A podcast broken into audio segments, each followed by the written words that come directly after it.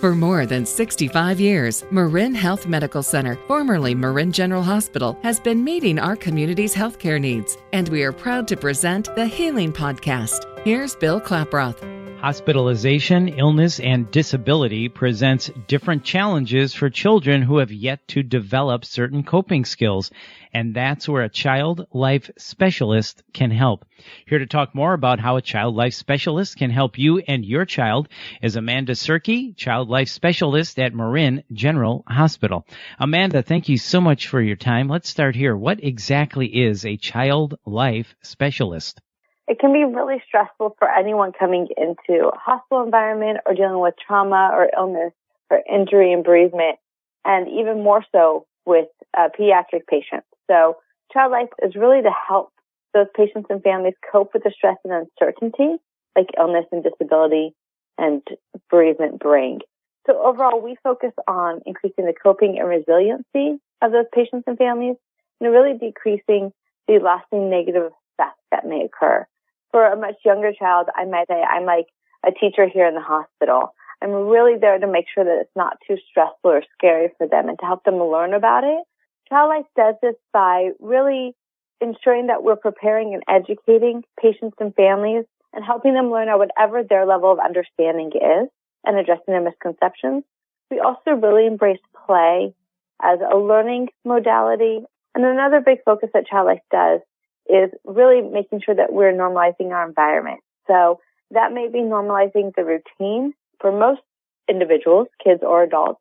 They don't go to the hospital on a regular basis. They don't go to the doctors on a daily basis.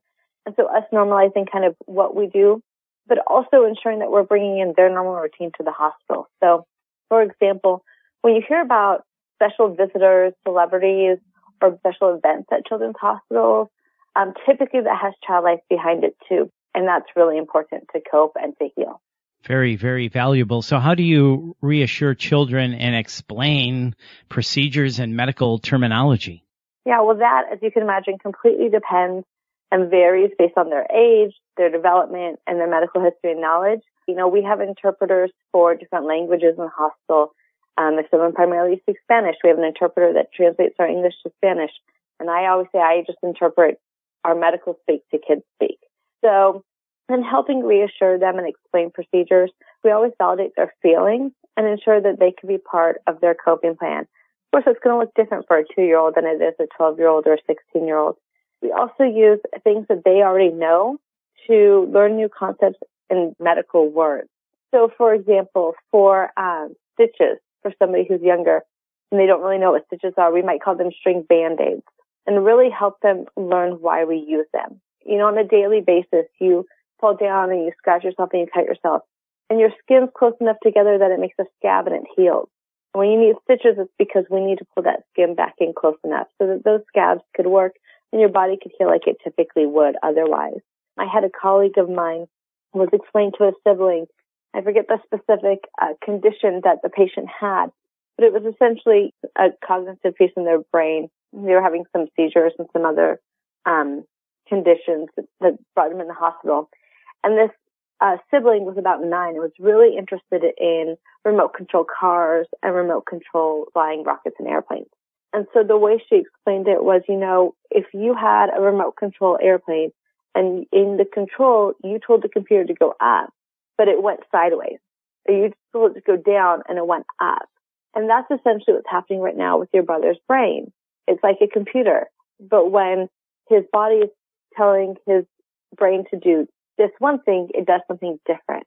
So we have to find out what these kids and families and teens already know and make it work so that the medical concepts and procedures make sense to them. We use a lot of medical play, photos, demonstration to help them learn about it and also ensure that no matter what age and who the family is or the patient is, they get to have an active role some things aren't choices in the hospital, some things are have to. But where they do have choices, we allow them to, to do that, to make a plan of what will work best for them and always allow the debriefing. That's a big part, I think, of the reassurance and the explaining that there's a debriefing piece where they could play it out, talk it out, journal it out, do some art. We could address misconceptions. We can figure out what went well, what didn't, what would help them next time. And that's just those baby steps to ensure that we're always reassuring these patients and we are helping them properly learn what the terminologies and procedures are. So, Amanda, how do you work with the hospital staff and healthcare professionals that are also treating the child? We work very closely with the rest of the medical team. In fact, many times it's actually another team member who notifies child life of a patient or an upcoming situation that would benefit from our services. As child life specialists, we advocate within the team for a patient's coping plan and can take the time to prepare patients, support them for and during their medical interventions, and further help them understand their diagnosis or treatment plan. So, for example, if a patient needed an IV, we would prepare them ahead of time and help establish a coping plan. And then during the placement of the IV, we may be on one side of the patient continuing to walk them through the steps, encouraging deep breathing, and or providing distraction, while the nurse is on the other side focusing on the IV itself. In the long run, this collaboration results in much more compliancy from patients, and it decreases the amount of time and staff needed. And speaking of support, I would imagine this is great comfort for parents and siblings as well. How do you work with parents and potential siblings and other family members?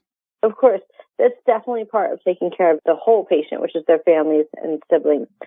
Um, we always recognize that families and parents do know these children best. And so it is most effective when we include them in everything. Sometimes we do have parents that are really reluctant to use either child life or have other people talk to their kids because they're concerned that more information will make them worried. And so then that's really when we work with them and we say, you know, this is how we do it. This is how we explain it. You can do it for them. We'll give you the words to use. We could be there with you. We could do it.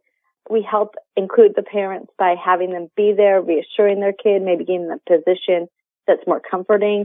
And then siblings are a big deal too. So as child life, we'll go through a full pre- preparation and education distraction with any age sibling, just like we would a patient. Amanda, this is a fascinating career choice. I love learning about this. What are the qualifications required to become a child life specialist? um, well, currently you have to have a minimum of a bachelor's degree. Typically that is in child life or related field like early childhood education or psych. But in the field itself, more people are getting masters, and so it's becoming a little bit more competitive with master's degrees. You have to have at least 10 classes that cover specific content including at least one taught by a certified child life specialist, you know, something in play, something in child development, family support, a 600 hour clinical internship under the supervision of a child life specialist. And then you have to take and pass our exam. And that gives you a certification, which is our equivalent to licensure. And then we maintain that certification through our continuing education or taking that exam again every five years. And lastly, what else should we know about the Child Life Specialist Service at Marin General Hospital? Well, many people incorrectly believe that child life services are only for young children and siblings, but it's important to know and remember that we work with families and patients from birth through age 21. And as child life specialists, we can't be everywhere, but we try our best. So please advocate and feel free to ask for us at any time. Perhaps if you have a child coming for surgery, a radiology procedure, or to the emergency department. Sometimes a newborn will have a longer stay in the NICU, or you've just received news of a long-term diagnosis. These are all appropriate situations for child life to be part of the care team. And additionally, we can and we do work with children of adult patients when there's a trauma, a bereavement, or a critical diagnosis that's been had. There's no additional charge for our services, so please never hesitate to ask for it. Such great information, Amanda. And I imagine this has really got to be a rewarding career choice, right? I mean, this has really got to uh, be very satisfactory for you at the end of the day, working with these children and helping them understand and get through something that, quite frankly, is terrible happening in their life in many cases.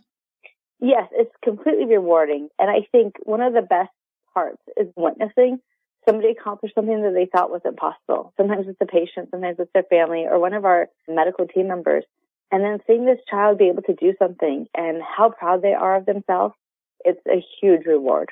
Well, Amanda, thank you for all that you do. So happy there are people like you doing that to help these wonderful children get through these things in life. So thank you for everything you do and thank you for your time today. You've been listening to the Healing Podcast brought to you by Marin Health Medical Center, formerly Marin General Hospital. And for more information, go to mymarinhealth.org. And if you found this podcast helpful, please share it on your social channels and be sure to check out our full podcast library for topics of interest to you. I'm Bill Klaproth. Thanks for listening.